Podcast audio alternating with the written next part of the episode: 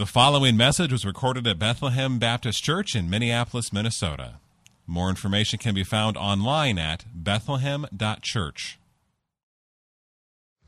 Uh, if you'd open your Bibles, the scripture today is from Genesis 21. The Lord visited Sarah as he had said, and the Lord did to Sarah as he had promised. And Sarah conceived and bore Abraham a son in his old age at the time of which God had spoken to him. Abraham called the name of his son who was born to him, whom Sarah bore him, Isaac. And Abraham circumcised his son Isaac when he was eight days old, as God had commanded him. Abraham was a hundred years old when his son Isaac was born to him. And Sarah said, God has made laughter for me. Everyone who hears will laugh over me. And she said, Who would have said to Abraham that Sarah would nurse children? Yet I have borne, in, I have borne him a son in his old age. And the child grew and was weaned, and Abraham made a great feast on the day that Isaac was weaned. But Sarah saw the son of Hagar the Egyptian, whom she had borne to Abraham, laughing. So she said to Abraham, Cast out this slave woman with her son, for the son of this slave woman shall not be heir with my son Isaac. And the thing was very displeasing to Abraham on account of his son.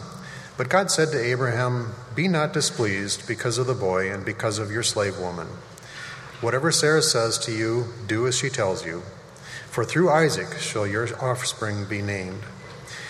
And I will make a nation of the son of the slave woman also, because he is your offspring.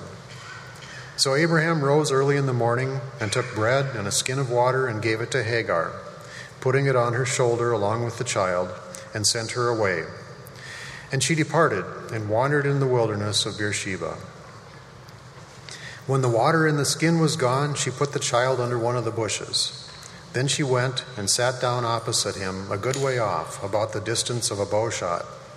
For she said, Let me not look on the death of the child. And as she sat opposite him, she lifted up her voice and wept.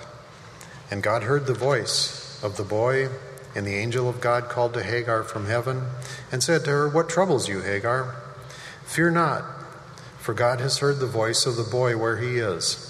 Up, lift up the boy, and hold him fast with your hand, for I will make him into a great nation. Then God opened her eyes, and she saw a well of water, and she went and filled the skin with water, and gave the boy a drink. And God was with the boy, and he grew up. He lived in the wilderness and became an expert with the bow. He lived in the wilderness of Paran, and his mother took a wife for him from the land of Egypt. At that time, Abimelech and Phicol, the commander of his army, said to Abraham, God is with you in all that you do.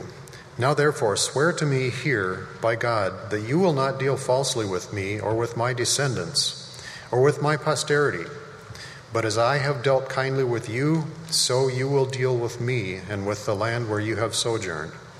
And Abraham said, I will swear. When Abraham reproved Abimelech about a well of water that Abimelech's servants had seized, Abimelech said, I do not know who has done this thing. You did not tell me, and I have not heard of it until today. So Abraham took sheep and oxen and gave them to Abimelech, and the two men made a covenant. Abraham set seven ewe lambs of the flock apart. And Abimelech said to Abraham, What is the meaning of these seven ewe lambs that you have set apart? He said, These seven ewe lambs you will take from my hand, that this may be a witness for, for me that I dug this well. Therefore, that place was called Beersheba, because there both of them swore an oath. So they made a covenant at Beersheba. Then Abimelech and Phicol, the commander of his army, rose up and returned to the land of the Philistines. Abraham planted a tamarisk tree in Beersheba and called there on the name of the Lord, the everlasting God. And Abraham sojourned many days in the land of the Philistines. Let's pray together. So, Lord, we thank you for so much grace this morning already, grace in singing so many truths that we want to we want to believe more, we want to rejoice in more, grace to see such sweet testimonies of your grace in others' lives. And now, Lord, we're praying for grace from your word. And that you would show us through this story from so long ago, this historical story that really happened, Lord, that you'd show us what you want us to see from it, and that you would encourage us and exhort us and comfort us and convict us through this word. So come now through your word and by your spirit and shape your people and save people from their sins. I pray in Jesus' name. Amen. So when the when the Bible talks about the word hope, uh, it's not using it in the way that we often use the word hope in our English vocabulary. Right, so here, here's how we use it in English. We say things like, "We hope the weather is nice for that birthday party or that wedding." Right? Every every bride with a summer wedding is hoping right for that perfect day. Or we say that we hope, we hope the test results come back okay. As we're wait, in that waiting room, we're, we're hoping in something. Or we say, we hope those investments do well as you watch the stock market and hit refresh to see what's going on from morning to afternoon. Or we hope the pandemic or its restrictions end, or we hope a certain candidate gets elected. In other words, we're, we're kind of just saying, man, we, we hope things work out the way that would make life better or easier for us. And that, that's not wrong, but it's, it's not the way that hope works in the Bible. And in fact, we've had the rug pulled out from under us for that kind of hope over these last two years as a church in some ways, as a, as a nation in some ways. And I think that's a really good thing for our faith. That, that that kind of hope rug has been pulled out from under us. But ask yourself this question uh, What if you knew the end of the story?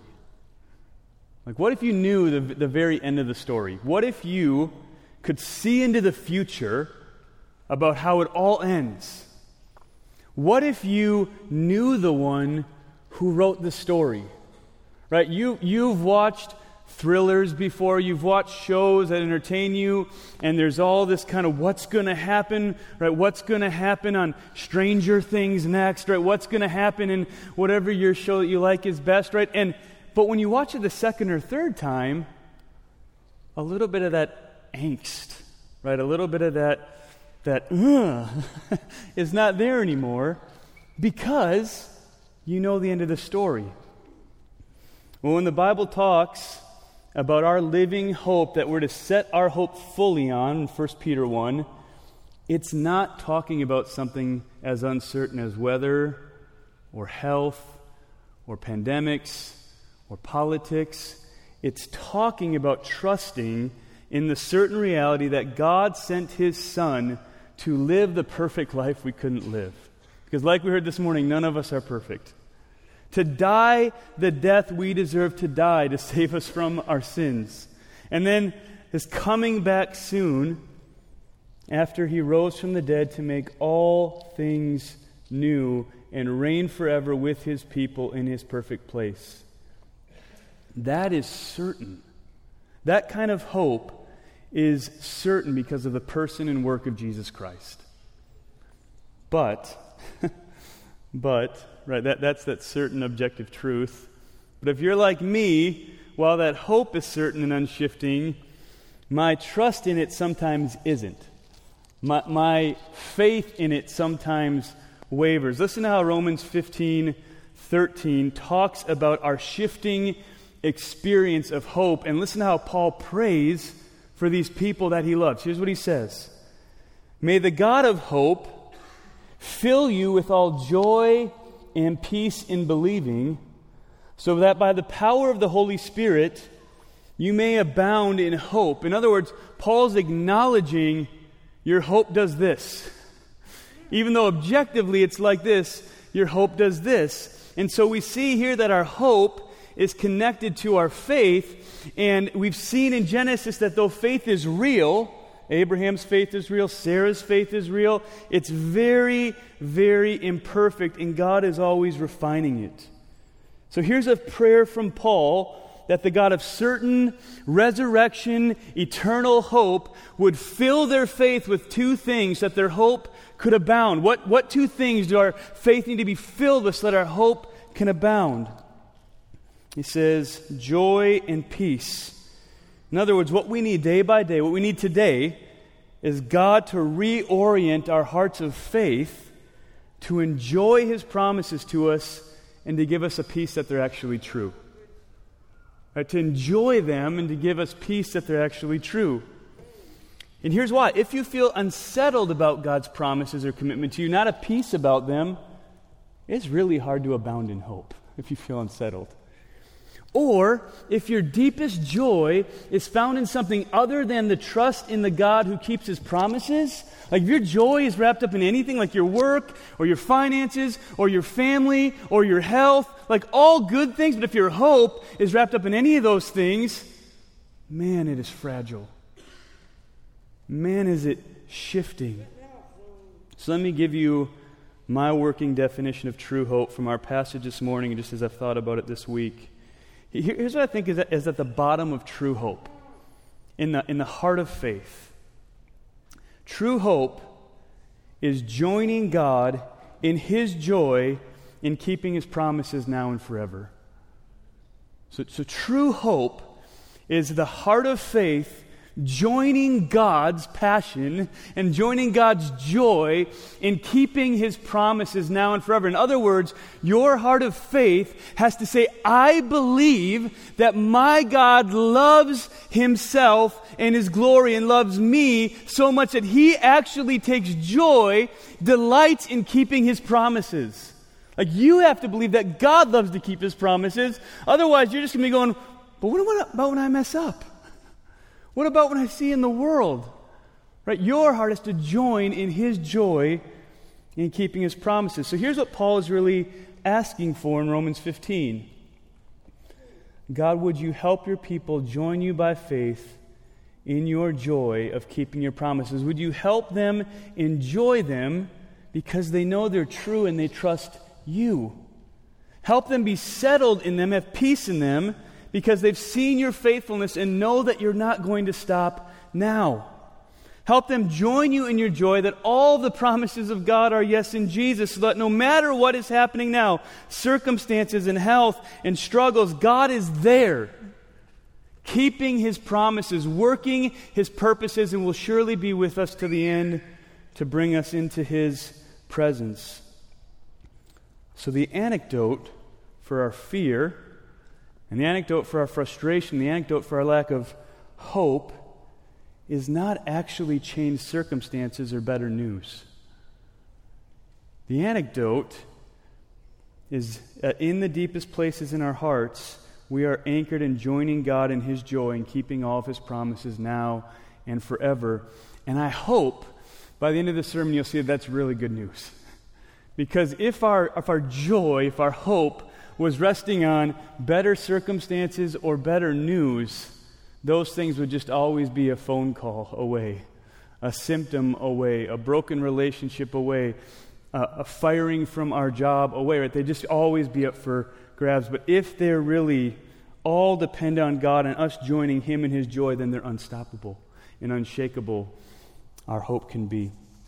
All right, point number one. Let's dive in here. And we're going to get to see here how God just works in a variety of circumstances this morning to just remind his people of his goodness and help them join him in his joy in keeping his promises. So sometimes, like in verses 1 to 8, we see promises savored. This joy and peace comes a bit easier. Man, I think that's on purpose. Like sometimes as reformed folks who love God and we know God's with us in suffering, like we just want to always be a little bit miserable. Right? We just don't want to don't want to enjoy any moments to the full. But here in verses 1 to 8, we see that there's a season of seeing God keep his promises so clearly to them that they actually stop for a moment and just enjoy him. just take him all in. So that's what's happening in verses 1 to 8 here. Kids, it's, it's like this. Have you ever really looked forward to something?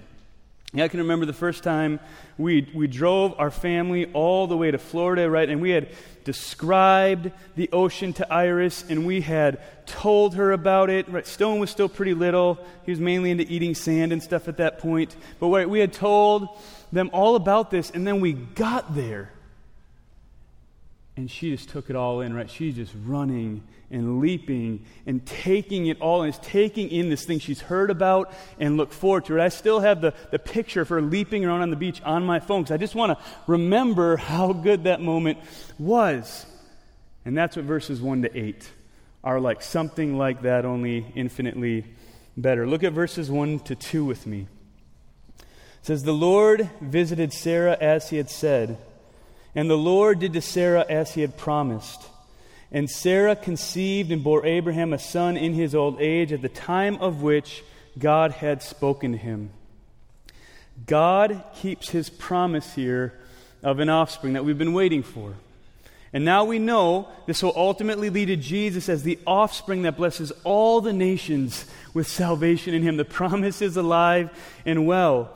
But remember, for a while it was not looking great. Abraham is 100 years old at this point.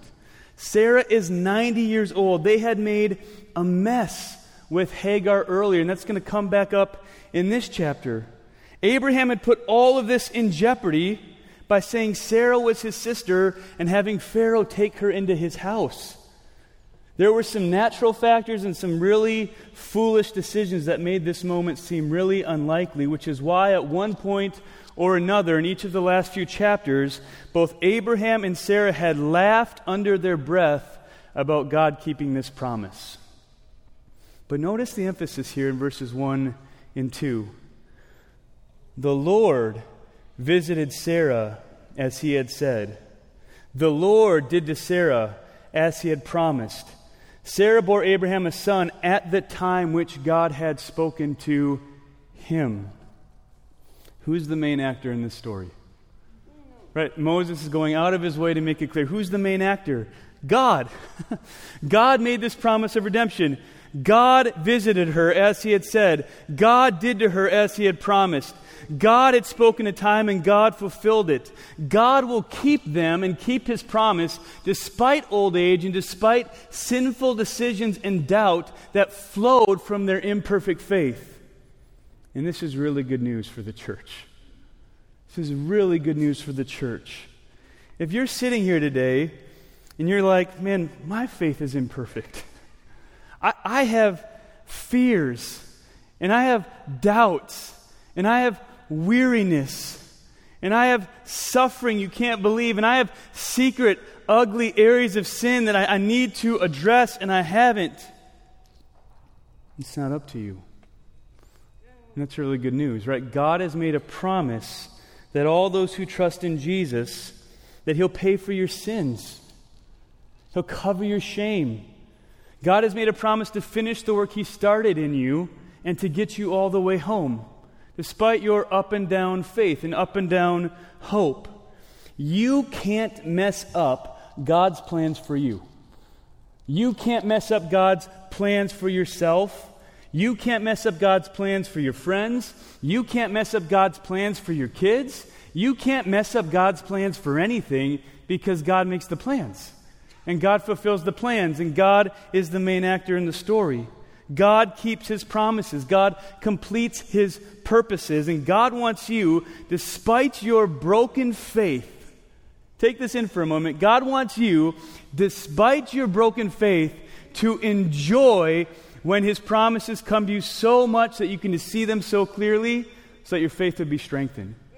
So even though your faith is all messy and all broken and all up and down, moments of joy, moments of brokenness, moments of wisdom, moments of foolishness, God's keeping his promise to you through Jesus, and he wants you, when you see that, to go, He's so good.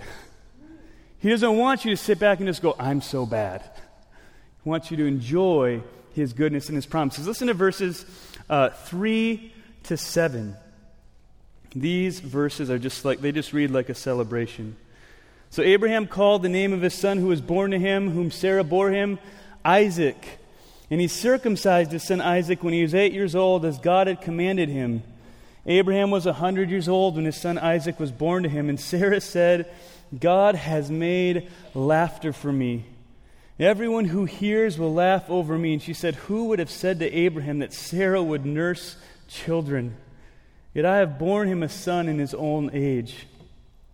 Right, so they had laughed at God, and I've kept saying it, but God always has the last laugh. Right? He, he does. And he wants them now to join him in the joyful laughter of keeping his promises. Right? Abraham says, Here he is, my son's here.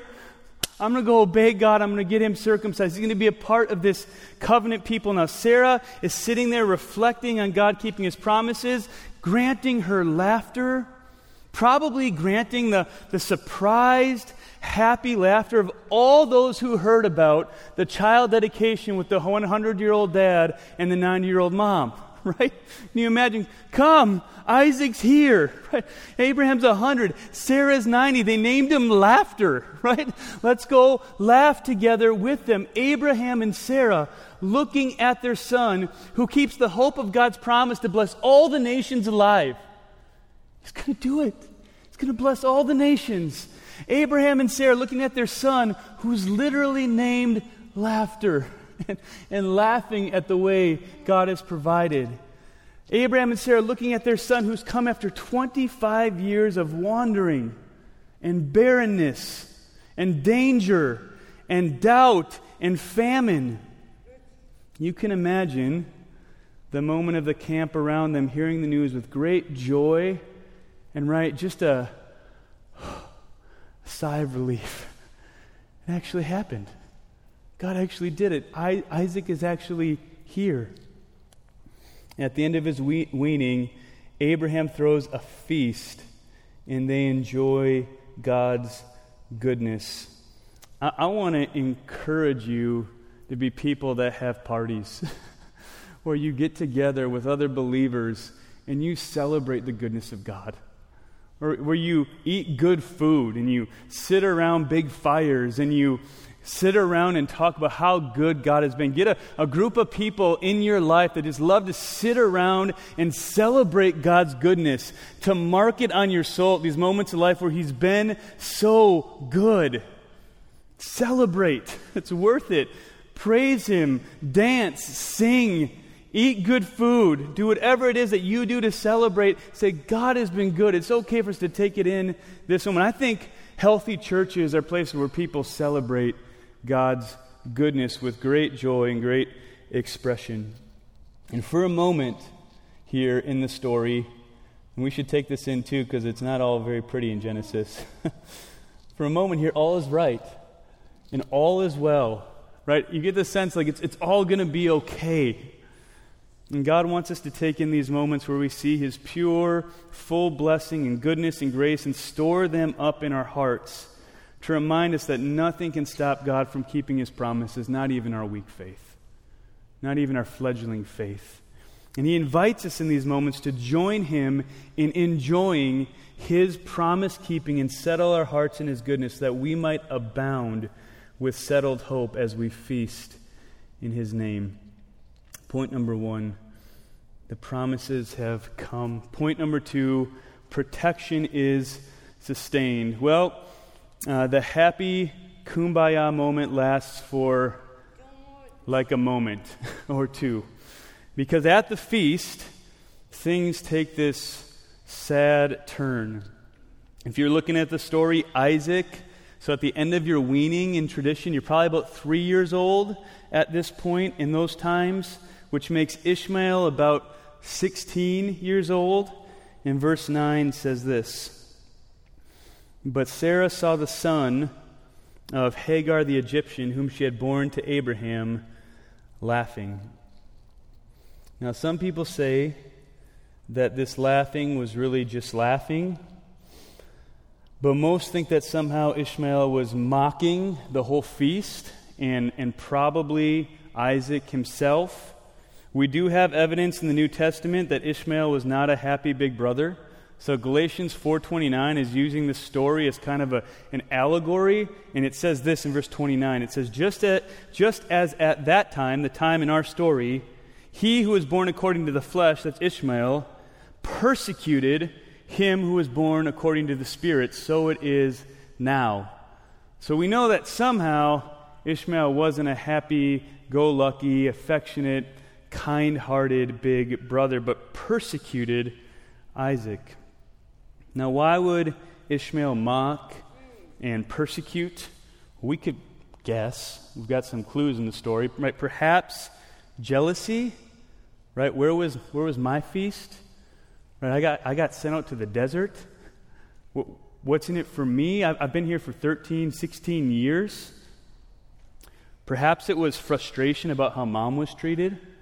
Right? You can imagine a young boy growing up, he's, he's 16 now, and going, Man, you guys treat my mom like dirt. Treat us like dirt. So maybe jealousy, maybe frustration, we don't know.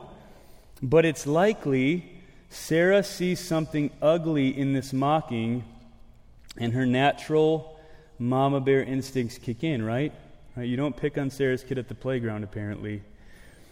And so here's this picture now of Sarah. I mean, I mean we just got we to think about just the, the, fickleness of our hearts. In that 25 years of promises and purposes have just come true. I mean, I mean, she ha- she's got her little guy. Right? she's got him, and she sees Ishmael laughing, mocking, and right away she goes, "Time to take things into my own hands. Time to take things into my own hands." So the result of messy consequences of sin and jealousy and bitterness and fear and frustration are right on display here, but we should remember two big promises because these promises have been made clear over and over again. First big promise God has made it clear He's going to care for Isaac and bless the nations through him. Not up for grabs because of Ishmael's mocking or laughing. Second big promise God has already made clear He's going to care for Ishmael and make a great nation of him. And it's clear here, neither Sarah nor Ishmael is joining God in his joy in keeping his promises in this moment, right? Instead, they've allowed their own, their own anger, their own agendas, their own fear, their own bitterness, their own desires come before joining God in his joy in keeping his promises. Right? We can understand where Ishmael's coming from, but Ishmael could have been trusting God. God's been for me. If God's for me, who can be against me? He's cared for me, He's made me promise. So Ishmael could have been a happy, loving, nurturing big brother who rested in joining God in these promises. Could have been, but wasn't. Sarah could have been a happy, at peace mom knowing Ishmael could not stop God's promises. That's just not where they are in this moment. it's not where they are after this miracle birth. And so Sarah takes things into her own hands.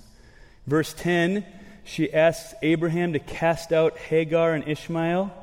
And like we expect, it makes Abraham sad because Ishmael is his son. It greatly displeases him.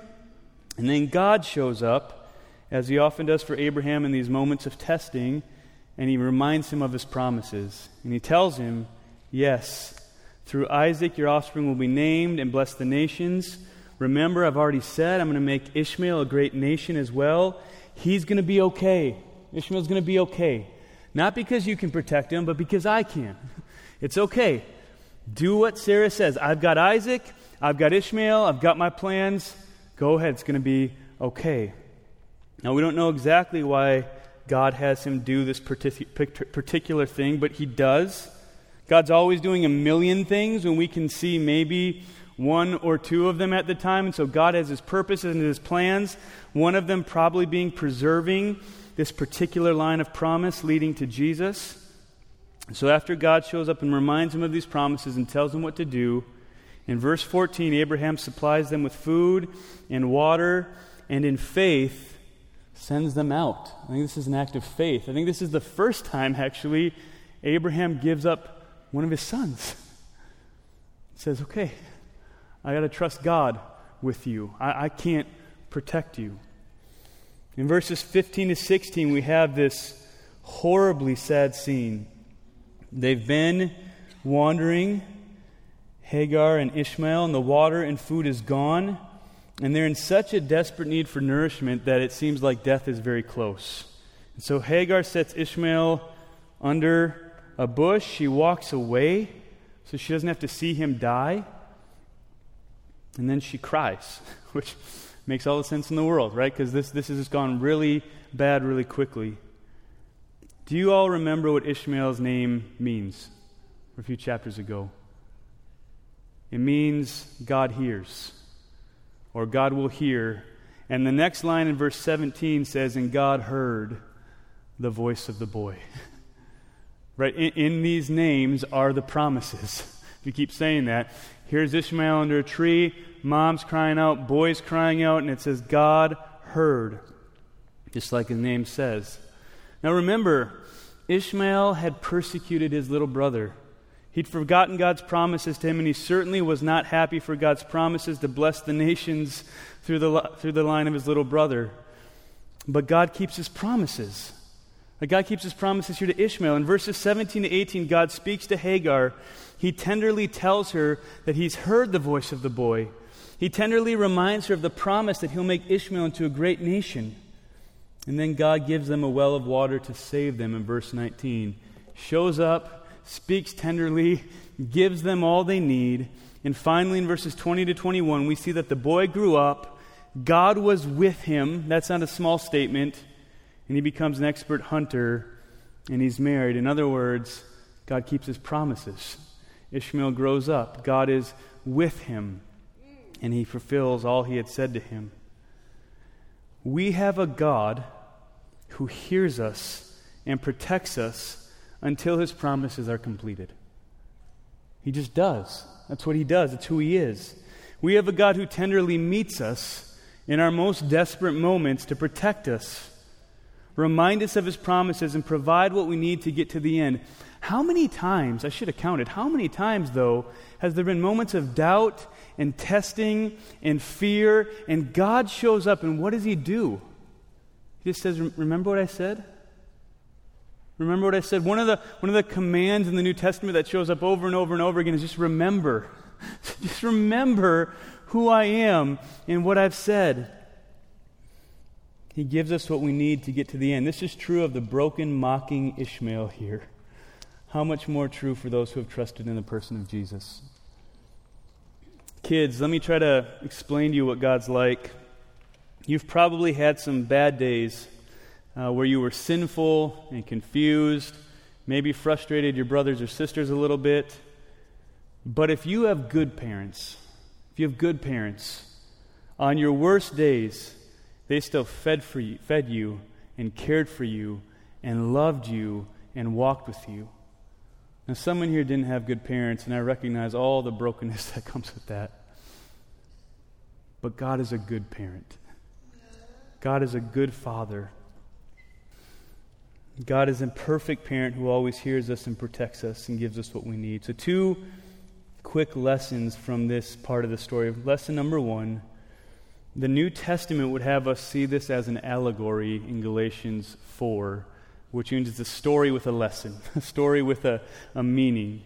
And the lesson is that as those who have the promise of the Spirit, those in Christ and not of the flesh, we're to enjoy and live in the freedom of Christ while we at the same time expect persecution from those who don't yet have that freedom.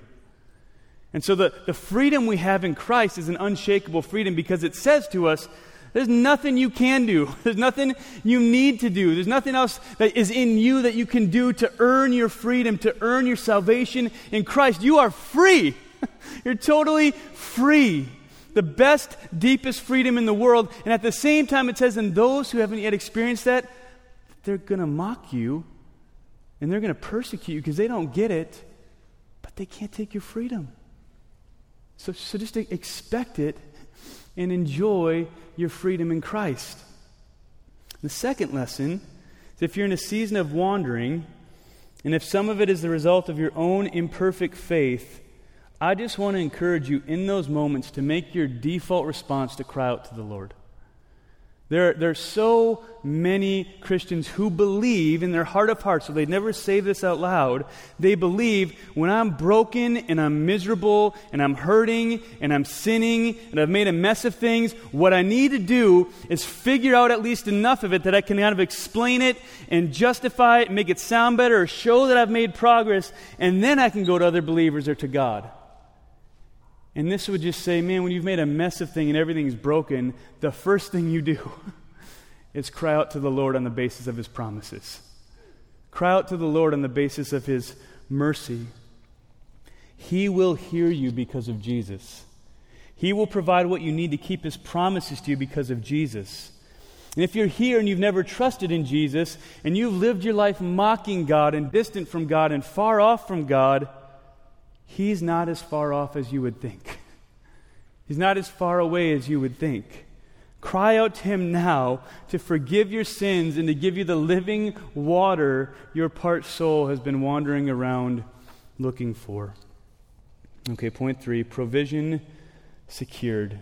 So let's see if you've been following along in Genesis. God has promised a people and a what? Someone. Anyone. Place. Someone said it. Thank you. God has promised a people and a place to enjoy his presence. Well, here they are sojourning in the land of Canaan, that ultimate place. So I'm going to read verse 22 and then verses 33 to 34 to kind of give you the key parts and I'll summarize in between. So look at verse 22 with me. At that time, Abimelech and Phicol, the commander of his army, said to Abraham, God is with you in all that you do. Down to verse 33. And Abraham planted a tamarisk tree in Beersheba and called there in the name of the Lord, the everlasting God. And Abraham sojourned, Abraham sojourned many days in the land of the Philistines. So here's what's going on. The king of the Philistines and his commander show up after all this has happened, and the first thing they say, what may it be said of us, right? We see God is with you. Right? And that's not because Abraham's knocked it out of the park, right? You remember the last story with Abimelech. It was not a good look for Abraham, right? Giving his, his wife away to him. But what he sees and what God has done is that he has worked his power in such a way that he has made it clear that he's in control. He's in control and he's with Abraham. He has worked in Abraham's life to get glory for his own power and promise keeping. And because they know this, they want peace with Abraham. So they come to make a treaty of ongoing peace. In other words, your God is big, your God is powerful, your God is with you. So, yeah, you can live here. That's great. Promise to be nice.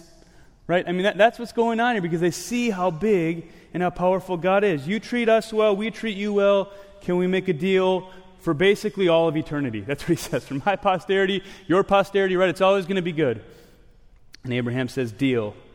Well, except for one thing, right? There's these guys, and they took a well that was mine, and they said it was yours. And that's not so great for the whole peace thing, right? And so Abimelech right away is, is called to account. Does he really care about this? And he says, I didn't know that right? I didn't know that. And if I would have known that, I, I respect your God, and I would have taken care of that. So Abraham brings out lambs as a gift and a witness that he dug this well and as a sign of the covenant they're making together. And Abraham names the place the well of the oath, and he plants a tree, likely as a sign of permanence and fruitfulness. Right? There's a covenant now. God's given us a place, so I'm going to go ahead and plant a tree. And I'm going to watch this tree grow and watch God bear fruit in this place, in this foreign land that will one day be our place. And he calls on the name of the Lord, the everlasting God who has made promises from eternity past into eternity future through this line of Abram. So God has promised a people and a place to enjoy his presence. He's fulfilled the promise of an offspring in this chapter. Now he's given Abraham favor to have a place for this people to enjoy his presence. Abraham was like us, right? a sojourner dwelling in a land that was not yet his home. A sojourner is trying to walk with God in a place that was not yet his home, looking for the sure promised place to come. And I've said it a lot to all of you. I'm going to keep saying it again. This isn't home.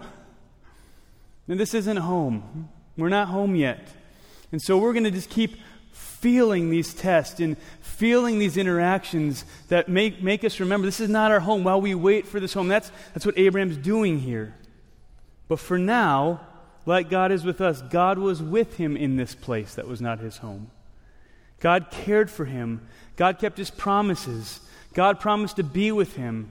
And now, for us, because of Jesus, God is with us. God has cared for us.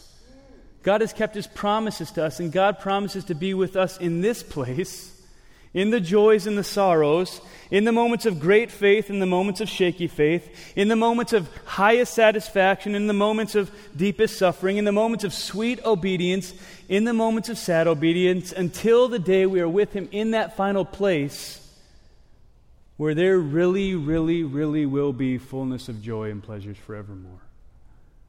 He's going to be with us until then.